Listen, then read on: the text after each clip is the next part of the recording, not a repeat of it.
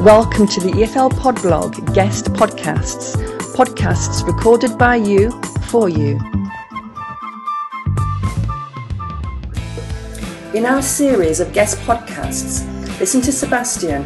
Whilst on holiday in South Africa, he interviewed Meyer, a South African, about her job as an English teacher in a Zulu school. Hello, Meyer. Hello. My name is Sébastien. Hello, Sébastien. So you said that you went in uh, Europe, in Belgium, and in France. Mm-hmm. When and why? I went to Belgium in 2004 as a Rotary exchange student. Um, I went to school in Brussels for one year. I enjoyed it very much and I've learned some French there. I came back to South Africa and I studied.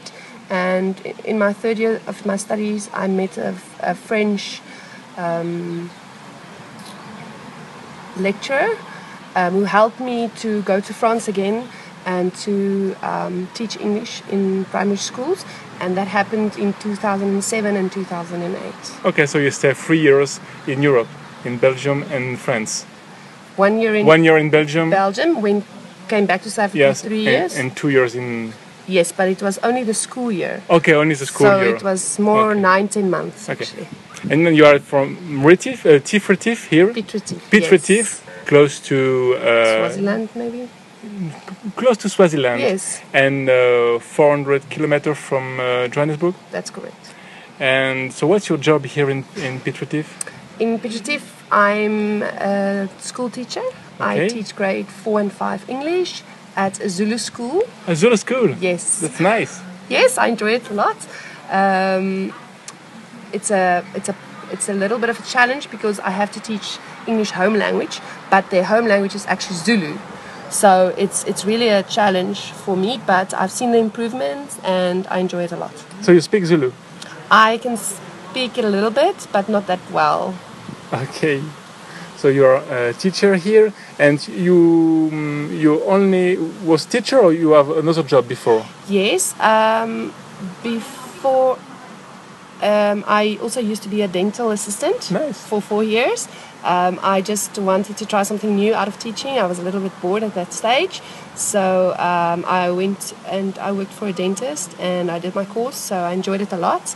But then when I had my child, I just decided to go back in teaching so that I can have the afternoons free and holidays. Okay. And we discussed just before, but in your school there are a mix of uh, white people and black people. But now it everything is finished. There's a real, a real mix here in uh, in South Africa. Yes. Now it's it's more a, a question of um, class or, or money. So if you have uh, more money, there are some um, private schools or a mixture between mixed and private schools, which um, cost money. But if you don't have money, you'll go to the government schools, and um, they are mostly only Zulu children then, because they are most of of the population. And why did you area. decide to, to work in a govern, governmental school, in a Zulu school, and not in a private school?